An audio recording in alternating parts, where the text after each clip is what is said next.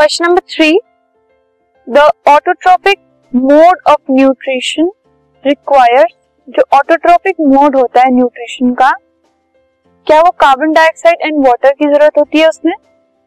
Chlorophyll की sunlight की या इन सब की? सो so, जो ऑटोट्रोफिक मोड ऑफ़ न्यूट्रिशन होता है उससे फोटोसिंथेसिस के प्रोसेस से जो है फ़ूड प्रोसेस किया जाता है। सो so, इसमें carbon dioxide water chlorophyll sunlight इन सब की रिक्वायरमेंट होती है। So all of the above are required in the autotrophic nutrition this podcast is brought you by hubhopper Shiksha Abhiyan अगर आपको ये पॉडकास्ट पसंद आया तो प्लीज़ लाइक शेयर और सब्सक्राइब करें। और वीडियो क्लासेस के लिए शिक्षा अभियान के यूट्यूब चैनल पर जाएँ।